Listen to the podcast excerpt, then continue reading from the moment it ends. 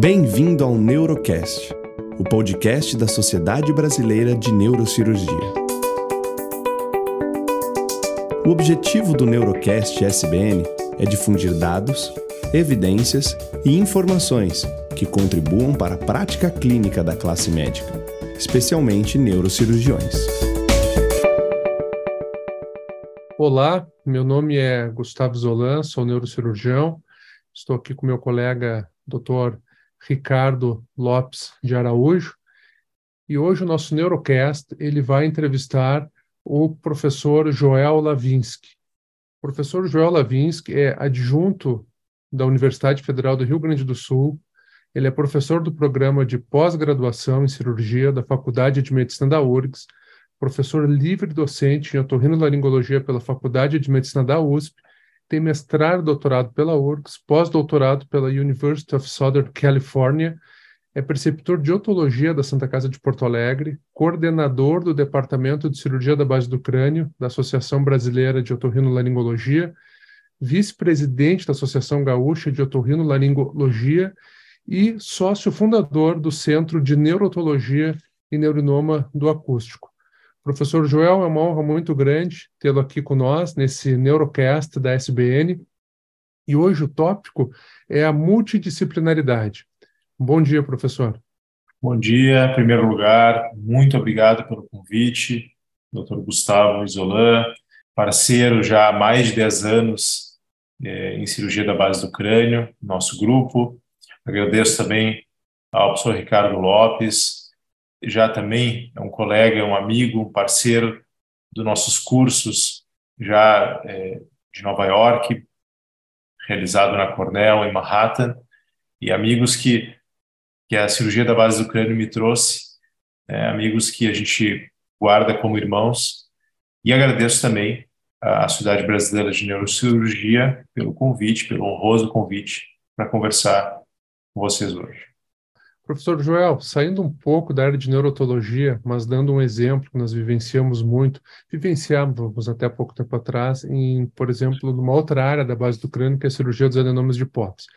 Era muito comum o neurocirurgião tirar o tumor do paciente, fazer uma ressecção boa, e ele perguntava para o paciente como é que você está, e o paciente, não, eu estou muito bem.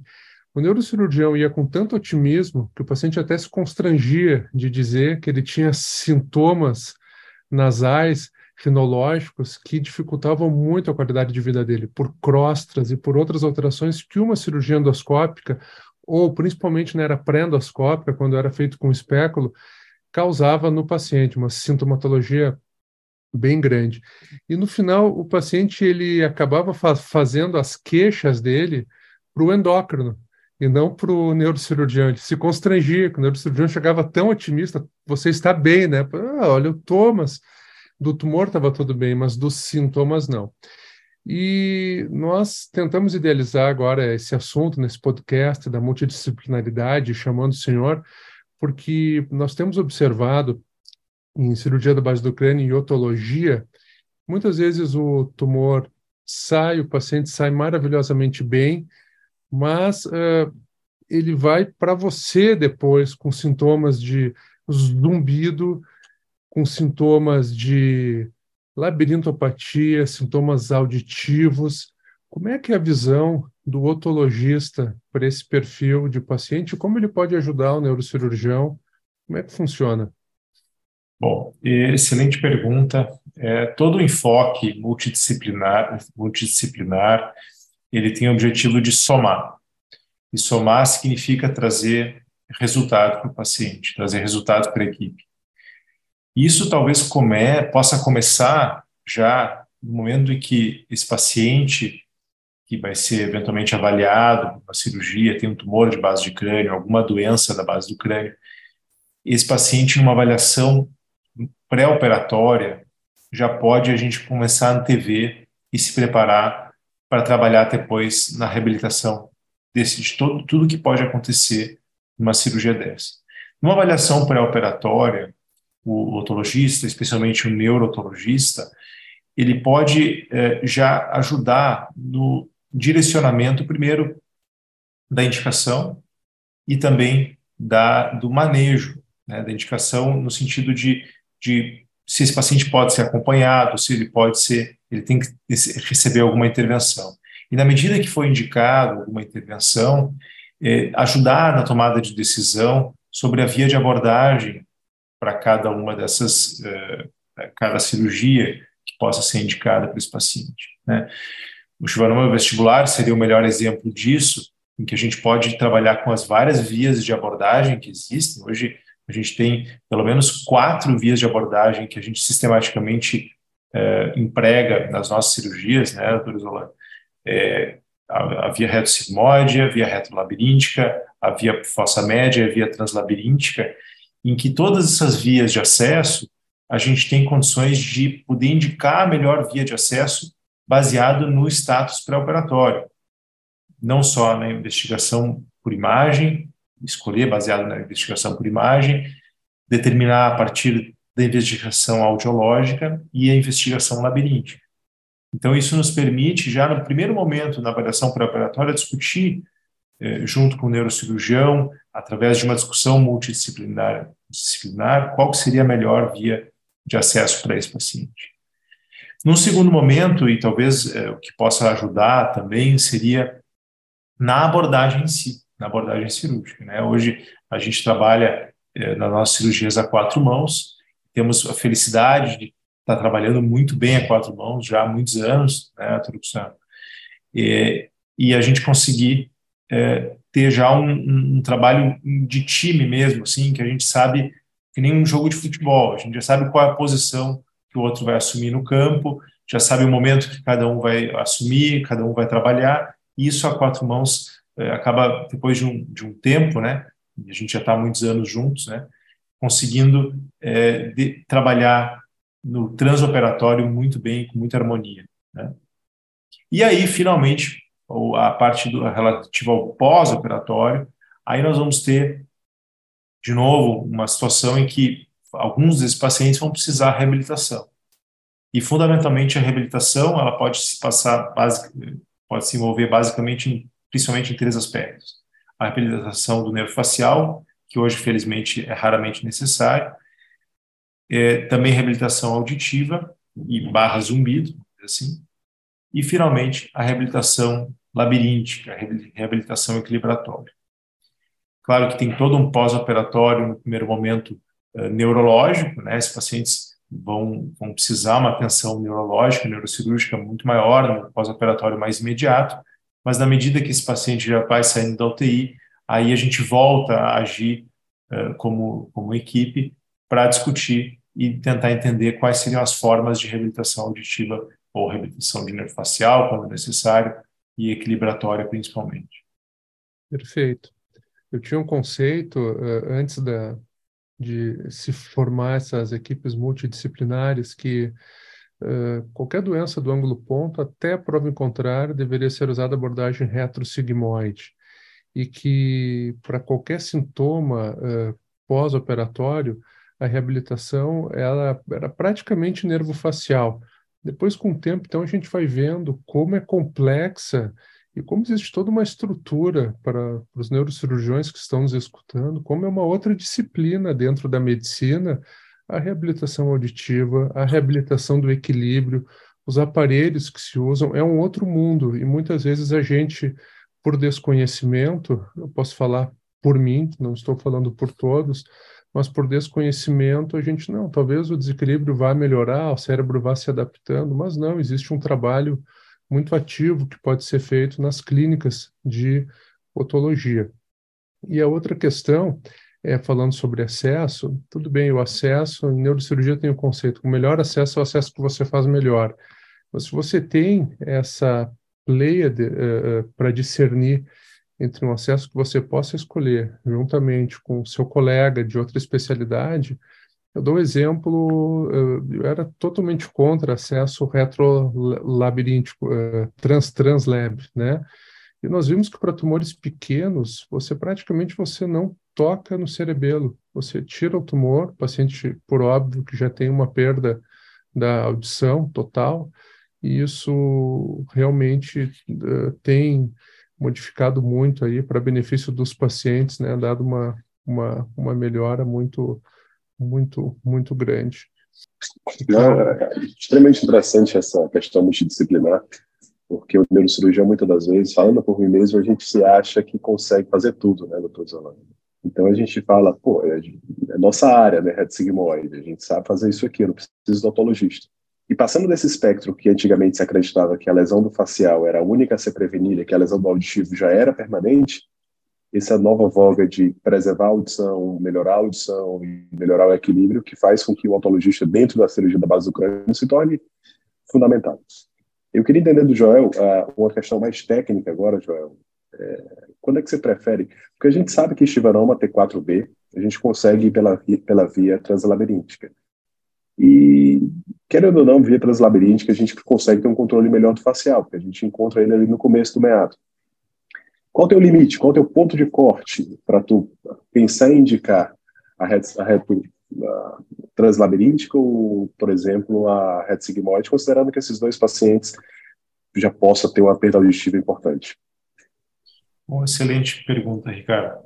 É, bom, a questão sobre via de acesso é, foi colocado muito bem há pouco que, ah, não, a via de acesso é o que faz melhor. Mas o ideal é que a gente possa fazer várias diferentes vias de acesso muito bem, né? É, e a gente seja treinado por todas as vias, porque elas vão ser mais interessantes dependendo do tipo de paciente. Né? Se a gente vamos lá pegar um paciente com um tumor pequeno, intrameatal, esteja crescendo, esse paciente tem audição, uma fossa média seria espetacular, uma via retrolabiríntica também seria bem interessante, um tumor pequeno. Claro que se esse tumor vai até o fundo do meato, a fossa média é melhor que a via retrolabiríntica, sem dúvida. Né?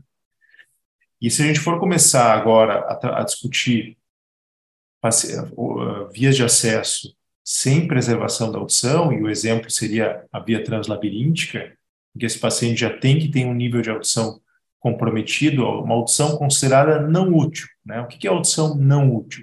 É aquela audição daquele paciente que ele não vai ter benefício, é, ele pode até ter um resto de audição, mas esse resto de audição, ele não consegue nem ter resposta razoável utilizando um aparelho de audição para amplificar aquele resto. Então é aí que a gente considera uma audição não útil. O conceito é que uma audição pior do que 50 dB, né? ou pior do que um reconhecimento de 50% das sentenças. Então, é, mas conceitualmente, assim, a audição não útil, ou audição com a perda total da audição, ou com uma perda muito acentuada acima desses limites que eu comentei, que é uma audição que não é útil. Então, esse é o paciente que seria candidato ao acesso translabiríntico, em que ele é extremamente, extremamente vantajoso. Né? Na verdade, o que, que, acontece? Ele é um acesso é, em que a gente tem uma, expondo adequadamente o seio sigmoide, expondo adequadamente o limite da dura da fossa média e indo até o bulbo da jugular, a gente tem um monstro de um acesso, tá? um gigante de um acesso, em que nos permitiria tirar tumores cada vez maiores. Tem escolas que é, tiram todos os tumores por via translabiríntica, não tem limite de tamanho. Né? O tamanho não seria o limite. Claro que, talvez para começar, ou numa etapa mais intermediária, a gente talvez fosse preferir é, deixar esse acesso para tumores até T3, T4A, né, que a gente teria um conforto maior. E qual seria a grande vantagem desse acesso? Seria o que o Ricardo falou muito bem agora. Né? A, a exposição do nervo facial é, faz parte do acesso. Então, a gente no acesso já tem exposição do nervo facial. E a gente sabe, né, com os cirurgiões, tendo o nervo facial visível já no início da cirurgia, nos permite avançar com muita tranquilidade por toda, toda todo o tumor, né? Isso nos dá muita liberdade. Sem ver o facial, a gente não consegue ser tão produtivo do ponto de vista cirúrgico.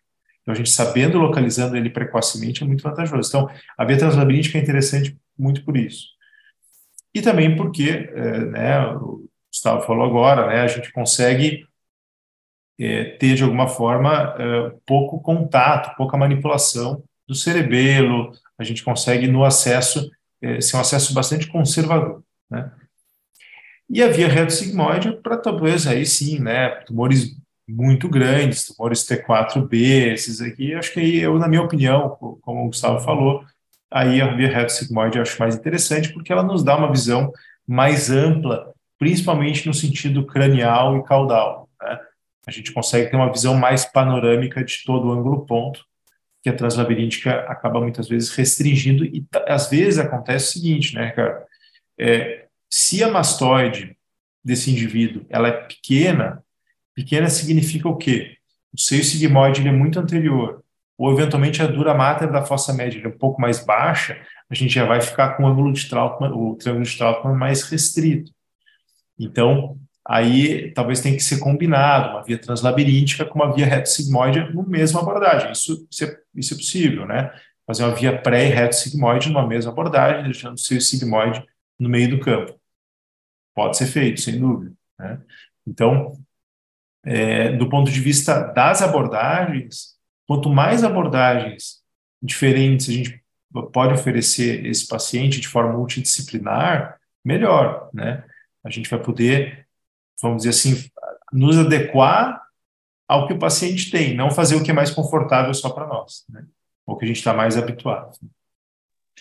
E, e voltando agora para o plano da reabilitação labiríntica e coclear, vestibular, uh, quando, isso é, é provavelmente a curiosidade de, da maioria dos neurocirurgiões, até porque o neurotologista não é uma realidade na maioria das cidades do Brasil e muito menos nos serviços públicos, quando referenciais paciente foi operado via reto sigmoide, T4A, lesão auditiva, quando referenciar um neurotologista, o que fazer e quais são as opções terapêuticas para reabilitar esse labirinto, reabilitar esse nervo auditivo, se é que existem opções.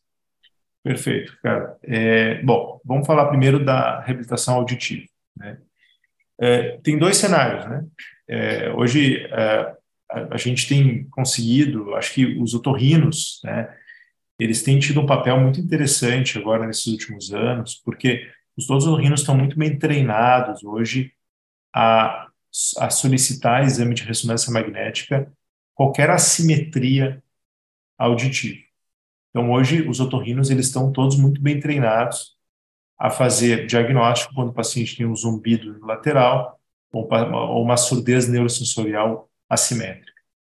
Então, existe uma tendência muito grande de que a gente possa diagnosticar tumores cada vez menores e tumores ainda com audição considerada útil. Né? Então, possivelmente no futuro, a gente vai ter cada vez mais indicação para tumores menores e ainda com audição útil. E a gente sabe que quanto mais a audição melhor tiver né, no pré-operatório, mais chance a gente vai ter de preservar ela no pós-operatório. Né? Então, tumores menores com audição útil, a gente tem tido resultados bem interessantes em relação à preservação auditiva. Né? Seja por fossa média, seja retrolabiríntica, seja por via uh, reto-sigmoide. Tá? Agora, é, o que fazer se esse paciente já vem com uma audição, uma perda de audição profunda no pré-operatório, ou ele desenvolve uma perda de audição profunda, severa profunda no pós-operatório? Claro, se a gente pode preservar a audição, mesmo que em limiares ainda de audição útil, esse paciente vai ser encaminhado para aparelho de amplificação sonora individual, um aparelho de audição. Mas, de novo, ele tem que ter uma audição útil, né, para esse aparelho funcionar, porque a gente sabe que se esse indivíduo é, ele tem uma lesão retrococlear, né? Então, muitas vezes, só amplificar o som com o aparelho de audição, ele vai ouvir o som mais alto, mas ele tem uma, uma neuropatia, vamos dizer assim, coclear, pelo, pelo contato com o tumor, pela manipulação do tumor, pelo pós-operatório. Então, esse paciente com aparelho de audição pode não é, gostar muito de usar o aparelho de audição, porque no outro vídeo ele tem uma audição normal, então vai vir um som esquisito de um lado, que é o do aparelho de audição, que não que a função neural não, não, não responde adequadamente, né? né? Porque é uma neuropatia, né? E, e ele vai comparar com outro ouvido. Então, pode o aparelho de audição não ser tão facilmente adaptado se esse paciente tem uma audição ainda útil, vamos dizer assim, né? Que foi preservada, né? No pós-operatório e, tudo mais. Então, mas vamos considerar o cenário, Ricardo, perguntou, esse paciente não tem audição no pré-operatório ou ele perdeu toda a audição uh, no pós-operatório, tá? O que é muito frequente, né? Hoje, é, ainda mais se esse paciente já tem uma perda de audição avançada pelo, pela lesão, ou seja, pelo que for, é, preservar essa audição é cada vez mais difícil nessa situação. É mais fácil quando esse paciente tem audição normal, quase normal, aí é mais fácil. Né? Mas vamos lá, perder a audição profunda. Ele tem agora, então, o que se chama de Single-Sided Deafness, que é a sigla SSD. Tá? Single-Sided Deafness significa o quê? Audição de um ouvido só. Então, ele tem uma... O que, que ele vai se queixar, basicamente? De três coisas. Primeiro, doutor, eh, eu, eu até estou escutando muito bem, a gente está num ambiente silencioso, estou lhe ouvindo bem. Agora, chega num ambiente ruidoso, com barulho de fundo, eu não entendo absolutamente nada, mesmo que eu tenha uma audição normal no outro ouvido. Essa é a queixa comum dos pacientes com SSD. Qualquer ruído competitivo que entre, vamos dizer, é uma conversa, a gente está conversando aqui, liga uma TV do lado. Ele não vai entender nada da conversa. Ele perde completamente. Isso é resultado de uma perda de audição unilateral. Né? O segundo aspecto, esse paciente não vai saber, não vai conseguir localizar adequadamente de que lado está vindo o som, se é da direita ou da esquerda, ele vai perder a localização da fonte sonora. Né? E a terceira, obviamente, é quando alguém vir falar do lado que está surdo, a cabeça vai fazer tipo uma sombra e ele não vai conseguir uh, vai, vai, ter um incômodo em ouvir, ele vai querer virar, virar o ouvido, o ouvido do lado bom, né? Vai, se vai, vai ter tendência de virar para escutar melhor, porque a cabeça vai fazer uma certa sombra no som. Então ele vai se queixar, vai se queixar dessas três questões. E a quarta seria o zumbido, né? Isso a gente vai falar separadamente. Tá? Então, uh, nessas situações, uh, existem algumas opções de reabilitação. Existem três opções de reabilitação nessa situação. Tá? A primeira é o uso de um aparelho de audição especial, que chama aparelho chamado CROSS, C-R-O-S, Contralateral Routing of Signal. O que, que esse aparelho de audição faz, basicamente? Esse indivíduo vai usar dois aparelhos de audição. Um vai ser simplesmente, vai captar o som, que é o do lado ruim. E por Bluetooth, antes era com uma cordinha que passava pelo outro ouvido. Hoje, com Bluetooth, ele vai mandar o som por outro lado, para o lado que escuta. Isso é uma forma não invasiva, é fácil, o paciente pode testar isso no próprio no pós antes de fazer a aquisição, a compra desse tipo, tipo de aparelho. E pode ser interessante. Esse indivíduo pode ter um resultado interessante. Talvez ele vai, não vai melhorar todas essas três coisas que eu falei, mas talvez vai ajudar, por exemplo, num ambiente mais barulhento, a se virar um pouco melhor, ele vai talvez diminuir o efeito sombra da cabeça, né? Vai ajudar talvez um pouco na localização do fonte sonora, mas, mas tudo é uma questão de experiência, uma questão de ele poder testar e verificar se ele tem uh, conforto com relação a esse tipo de dispositivo. Bom, esse é o número um. O número dois é um outro tipo de. Aí, aí a gente fala de opções já cirúrgicas, tá? Existe hoje um tipo de dispositivo chama prótese auditiva de ancoramento ao osso. Tá? É, os primeiros que surgiram é, tinham o nome de barra, B-A-H-A, Bone Anchor Hearing Aid, que é, uma, é o nome, é nome comercial de uma dessas companhias, é, essa no caso australiana, que basicamente o que, que acontece? Se coloca uh, no lado que não escuta um, um pino de titânio que vai transfixar a pele, é uma cirurgia pequena, uma incisão pequena, e se acopla nele uh, um dispositivo externo, certo? Que vai fazer um mecanismo muito semelhante ao do cross, mas não vai precisar utilizar nada no outro ouvido. Isso é colocado um pouquinho atrás da orelha. Quando vem o som desse lado, ele vai mandar aí por vibração óssea para o outro lado da cabeça. Tá? Ele, vai, ele vai cruzar a cabeça e vai para o outro lado. E é uma, uma, um tipo de dispositivo que é comercialmente disponível e ele é coberto por, pelas operadoras, pela ANS, uh, eh, em casos de SSD. Tá? O que, que acontece? Esse tipo de dispositivo tem duas formas de aplicação dele. Tá? Uma forma de aplicação dele, do, do Bone Anchor Hearing Aids, do, da prótese uh, óssea ancorada ou de ancoramento ósseo, é com esse pino que eu falei que transfixa a pele e acoplado externamente. E tem um outro dispositivo que é mais, mais recente, que aí não precisa ter um pino que transfixe a pele. Ele vai ter basicamente um, um imã interno, certo? que vai vibrar internamente por baixo da pele, ou seja, não vai ter nada que vai transfixar a pele. E por fora vai ser colocado tipo de um, um implante que é do tamanho de uma, uma, moeda de um real, um pouquinho maior, né? Que vai grudar com imã e vai fazer um efeito muito parecido, tá? Uh, a vantagem desses dispositivos de ancoramento ósseo é que é possível também testar eles antes de fazer o procedimento. É, o paciente é, faz isso, a gente consegue acoplar esse dispositivo e fixar ele na pele para simular qual é a sensação auditiva que ele vai ter. E isso pode nos ajudar a tomar a decisão junto com o paciente se é algo que ele gostou, se o resultado é interessante, se ele acha que é, isso ajuda no dia a dia, ele pode até usar em casa dias dessa forma, e aí poder nos ajudar a tomar a decisão, né? se é algo que ele quer, a tendência é que o resultado seja melhor ainda. No entanto, só fazer um parêntese, esses, esses próteses de vibração óssea, de ancoramento ósseo, eu falei que são esses dois tipos, principalmente essa que perfura a pele e uma que é com imã. Uh, o problema de utilizar uh, essa com imã é que fica uma sombra na ressonância magnética. Pode até fazer ressonância magnética, mas fica uma sombra ao redor do implante. Tá? Então, por exemplo, naqueles pacientes que, bom, foi feita uma ressecção total, esse paciente, a gente tem certeza de que ele está efetivamente curado, não teve recidiva, nada. Bom, aí a gente pode fazer esse tipo de, de implante. Agora, naquele que a gente ainda está esperando, a gente não tem certeza se houve uma ressecção completa, se esse paciente pode, a gente pode eventualmente precisar do exame de imagem ali daqui a um tempo, aí é melhor que seja feito a forma com esse pino que esse pino que transfixa a pele, ele não daria sombra. Mas, esteticamente é pior, a gente sabe, porque ele vai ter um pino que vai transfixar a pele. Né? Então, é uma questão que tem que decidir junto com é uma decisão junto com o paciente. Isso é uma decisão é, que a gente tem que levar em consideração a cirurgia. E a terceira e última forma de reabilitação auditiva é o implante coclear.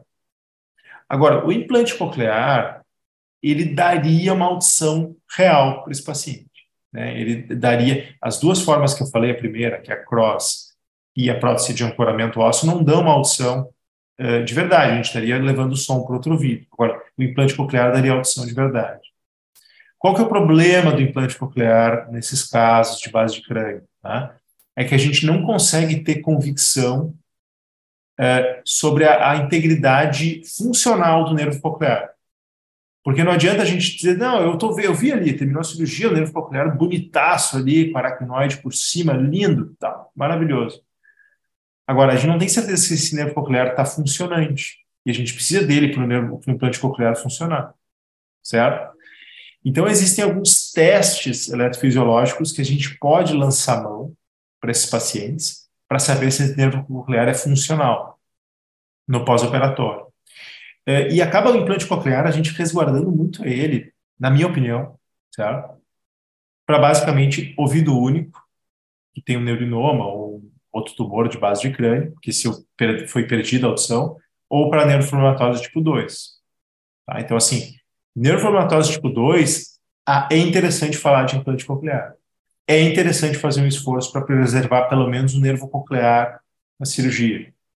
É interessante, talvez, fazer ressecções parciais, não ressecção, ressecções completas, para preservar a funcionalidade desse eh, nervo coclear. Para aí, justamente, a gente botar um implante coclear na história. Entende? Então, eu não, eu não falaria do implante coclear, na minha opinião, e pela literatura, para chivanoma vestibular esporádico, por exemplo. Eu botaria o implante coclear na discussão para NF2 ou para quando é um ouvido único, por alguma razão. Tá? E, eu, e aí, aí talvez, mas aí é também a gente botaria, é uma discussão, uma discussão com o paciente também. Para aquele paciente que tem o neurinoma, por exemplo, foi ressecado com preservação neurococlear e ele tem um zumbido incapacitante, que tu perguntou, Ricardo. Agora, ele tem um zumbido incapacitante, não tem outra ferramenta para dar para ele a não ser implante coclear. Não tem outra. Agora, tem que ter esse nervo coclear funcionante. Tem que ter esse nervo coclear preservado. Até tem grupos hoje que para neurinomas muito pequenos, aqueles que não crescem, aqueles de fundo de meato que não crescem, e tem zumbido incapacitante, tem se proposto até colocar o implante coclear, mesmo sem remover o tumor. Né? Ou até aquele paciente que é, tem é, um zumbido incapacitante, que não, ele não consegue viver, mas é aquele paciente que chega ajoelhado no consultório, diz, eu não consigo viver com esse zumbido. Tu tirou meu tumor, estou curado, mas eu não consigo mais viver. Bom, aí a gente pode até lançar mão, mas tem que ter essas premissas de preservação do nervo para ser utilizado. E, finalmente, o implante de tronco cerebral. Tá? Agora, o implante de tronco cerebral, implante auditivo de tronco cerebral, de tronco encefálico, ele acaba sendo tendo uma indicação muito restrita. Porque a gente sabe que o implante de tronco cerebral, ele tem resultados muito pífios comparativamente ao implante coclear. O implante de tronco cerebral são situações em que é, os pacientes implantados foram, principalmente, aqui a gente fala basicamente de neuroformatose tipo 2, né? É, os resultados são fracos, são ruins, ele acaba escutando sons, mas ele não discrimina o som, ou seja, ele não entende o som, ele não consegue entender a voz humana, ele entende os barulhos, o bater de uma porta, o barulho de um passarinho, e alguns raros casos tem de melhora da discriminação auditiva. Então, é muito restrito. Então, basicamente, seria isso em relação à reabilitação auditiva. Perfeito, Joel. A gente observa é, para a comunidade neurocirúrgica que o, que o professor Joel acabou de expor é, sai da nossa, do nosso dia a dia, mas para o paciente é o dia a dia dele, que é o sintoma que incapacita, não é aquela imagem da ressonância, né, do tumor que preocupa muito o paciente, mas o que incapacita é o sintoma. É, eu observo, desde que nós começamos a ter o nosso time aí interdisciplinar, que, que tem uma questão que é muito importante.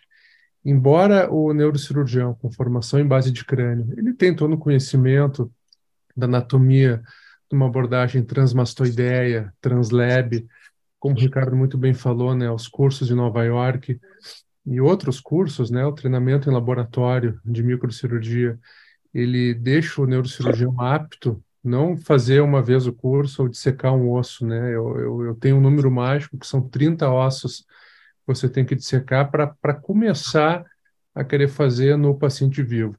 Mas tem uma questão que eu gostaria de falar uh, brevemente, é, é uma palavra, é o cansaço. Não existe coisa melhor do que você entrar no campo cirúrgico e, por exemplo, uma abordagem translab, ela está pronta já, feita por uma pessoa que você que você tenha confiança que foi feito o que tem que ser feito, estado de arte, você pega aquele campo e você está 100%. Isso no transoperatório, e, e a gente tem sorte, as equipes que têm sorte, da mesma maneira de ter aquela pessoa também que se especializou em fazer o fechamento, né? O índice de fístulas hoje é, é, praticamente zero, porque a pessoa está 100% para fazer toda aquela reconstrução depois. Isso não serve só para a base do crânio, serve para qualquer outra especialidade. Mas uh, eu gostaria de perguntar para o Dr. Joel, é, a questão é uma equipe multidisciplinar, você tem, vamos falar, eu poderia falar de qualquer especialidade, certo? Nós vamos falar, por exemplo, de base de crânio. Né? Nós temos o neurocirurgião, o otologista, tem o otologista otorrino especializado em, de, em pares cranianos baixos, né? tem o fisioterapeuta, tem um cirurgião plástico na equipe para ver a questão do facial, que não é só as anastomoses, tem outros procedimentos mais conservadores que podem ser feitos, né? E tem também o papel do radiocirurgião, rádio, essa radiocirurgia é algo muito importante hoje na neurocirurgia. Na sua opinião, quais seriam aqueles casos, doutor João, que teriam indicação dentro de uma equipe multidisciplinar? Veja bem, não é uma equipe que só opera, é uma equipe que só faz radiocirurgia. Eu acho que isso é muito importante para o paciente que chega, né? Ele ter todas as opções de manejo. Qual seria a sua, a sua indicação hoje né, na, na, na, na da questão da radiocirurgia para esses pacientes com tumores de base, principalmente o neuronoma do, do acústico. Bom, é, só fazer um comentário breve sobre o que comentaste há pouco, é, o assunto da, do trabalho em equipe no campo cirúrgico. Né? É, se fosse, independente se é um neurocirurgião ou um neurologista, ou dois neurocirurgiões, um neurocirurgião, um cirurgião de base de crânio, neurocirurgião, ou seja, é, é, o importante aqui, na verdade, é, é ter duas pessoas em cirurgias grandes, duas, duas pessoas que vão estar, pelo menos, envolvidas com a cirurgia e vão poder dividir, vamos dizer assim, a cirurgia e certamente a cirurgia vai ser melhor. Né? Falando em cirurgias grandes, de grande porte. Né? Um exemplo disso é um globus, né? o globus, né? porque a abordagem do globus, se a gente for pegar ele, a gente falou muito de, de chivanoma, né? mas o globus, né? É, o globus é uma cirurgia muito trabalhosa, né? todos nós sabemos. Né? Só a abordagem e, vamos dizer, se a gente for fazer toda a transposição delicada do nervo facial, é, se a gente for fazer toda a exposição cervical, é, querer que uma pessoa só faça tudo, é possível? Claro que é possível. Todo mundo pode fazer. Agora, não existe uma pessoa que vai estar em alta performance uh, esses, vamos lá, seis horas de um Globus, por exemplo, ou sete horas de um Globus. Vai ter altos e baixos aqui, né? É, vai fazer lá a transposição nervofacial, vai lá fazer a abordagem cervical, vai voltar para o tumor então, assim, a gente, a nossa experiência como grupo é que esse trabalho, como tu bem comentaste aqui, a gente não tem essa situação do cansaço. A, a, o trabalho em dupla é, ajuda muito nisso, né? A poder, claro que a vantagem de ter duas pessoas com diferentes backgrounds soma né, isso, né? Porque não vai ter sobreposição é, de um, dois neurocirurgiões, por exemplo sabem fazer mais ou menos, tiveram uma formação muito parecida. Então, tendo pessoas com duas formações é, diferentes, isso só soma, né? Só soma, não divide, né? Não, não, hoje é aquela coisa de que dizer, não, o que, que os otorrinos estão se metendo, não precisamos. Não, isso só soma, só ajuda.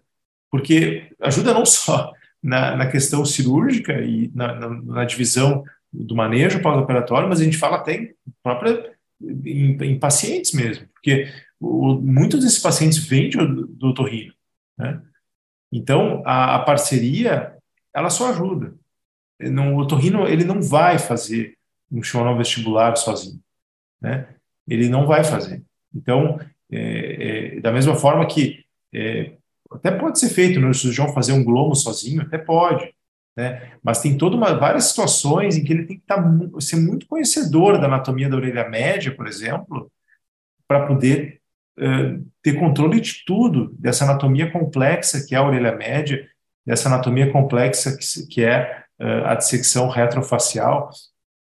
Então, assim, não tem por que uh, não ter essa, essa combinação, e eu sugiro isso, já que isso vai né, via Sociedade Brasileira de Neurocirurgia, é que se estimule a formação de grupos. Né? Quanto mais grupos forem formados no país, isso tende a qualificar a assistência ao paciente. É, bom, agora voltando à, à, pergunta né, sobre a indicação de radiocirurgia. Né? Hoje, a indicação de a radiocirurgia, ela, quando ela surgiu, né, ela veio como uma situação em que tinha-se uma pretensão de, de acabar com a cirurgia, né, e seria interessante. Eu, se fosse paciente, eu ia querer fazer cirurgia. Né? Eu não ia querer fazer cirurgia. De jeito nenhum. Né? Mas, claro que a, a, se começa a ver os resultados de longo prazo. Né? E agora, como a radiocirurgia já tem algumas décadas acumuladas, né, a gente começa a ver uh, os pacientes voltando, né? E voltando com os tumores crescendo, mesmo depois de, de, de anos de acompanhamento. E isso nos trouxe a visão de que realmente a cirurgia ela tem que ser indicada para casos muito selecionados. E, e, essa seleção é uma seleção muito cuidadosa, porque ela leva em consideração vários aspectos, principalmente aspectos de saúde, porque aspectos de idade, dizer, não, em idoso eu vou indicar radiocirurgia, mas o que é idoso para ti? Né? Tenho idosos aqui que chegam com 90 anos super bem, né? Tem gente que vai aqui, bom, meu consultório, tem gente que, que passa dos 100 anos aqui fácil né? Eles vêm por problema de audição e pessoas muito bem, bem de saúde. Então, idade, idoso, é, dizer, ah, não, eu vou fazer radiocirurgia em idoso só, não. O critério é e paciente que não há condições seguras de levar ele para uma cirurgia, né? É, e, e, esse paciente talvez possa ter indicação de radiocirurgia. Claro, aquela questão de algum tumor residual que possa uh, receber, agora, uma coisa mais, o que tem que ser evitado, é uma coisa que a gente vê acontecer, é aquela coisa assim, não, vai lá, faz um debooking é, simples e vai lá e manda irradiar de forma sistemática. Isso a gente vê em alguns grupos, algumas situações assim. Isso, isso não é correto. Isso, na minha visão, não é correto. Isso é uma má prática. Né? Agora, um tumor residual, algum resto de tumor, algum pequeno, uh, empregar e esse tumor estiver efetivamente crescendo, a cirurgia pode ter um espaço né, ali, né? Mas é uma coisa que tem que ser discutida com o paciente também, porque às vezes vale a pena, se é uma coisa pequena, restrita, ir lá e reabordar por outra via de acesso, um pouco, né? É, também pode ser uma opção. Agora, a radiocirurgia ela tem essas indicações muito restritas. A gente tem agora já uma série de pacientes que com tumores irradiados cresceram, uma série já grande, e também tem uma série de, ah, de casos já acumulados dessas décadas eh, de malignização que se comprovou, né? Então, existe esse risco, sim, esse risco é real. E o outro aspecto é a questão de não fazer radiocirurgia em paciente jovem, né? Isso, isso, isso é uma, na minha visão também é uma má prática. Muito bem, doutor Joel. Doutor Ricardo, gostaria de fazer algum questionamento? Bom, para mim foi extremamente satisfeito. É uma honra ter sempre o Joel aqui. Trabalha com a gente já há alguns anos e, enfim, esclareceu muito sobre neurologia que a gente tem pouco acesso realmente na residência médica. Agradeço, Joel. Obrigado, Ricardo. Eu tive a felicidade de conhecer o Ricardo é, através do Dr. Gustavo. Então a gente já já construiu uma história aí junto, né, cara? E, e, e de amizade acima da questão profissional. Então é uma felicidade muito grande para mim é, ter e agradeço aí de novo a, a oportunidade de, e agradeço de novo o convite. Né? Muito obrigado, professor Joel. Então, em nome da Sociedade Brasileira de Neurocirurgia, finalizamos mais esse Neurocast. Você acompanhou mais um episódio do Neurocast, da Sociedade Brasileira de Neurocirurgia. Obrigado por sua participação e não perca os próximos episódios.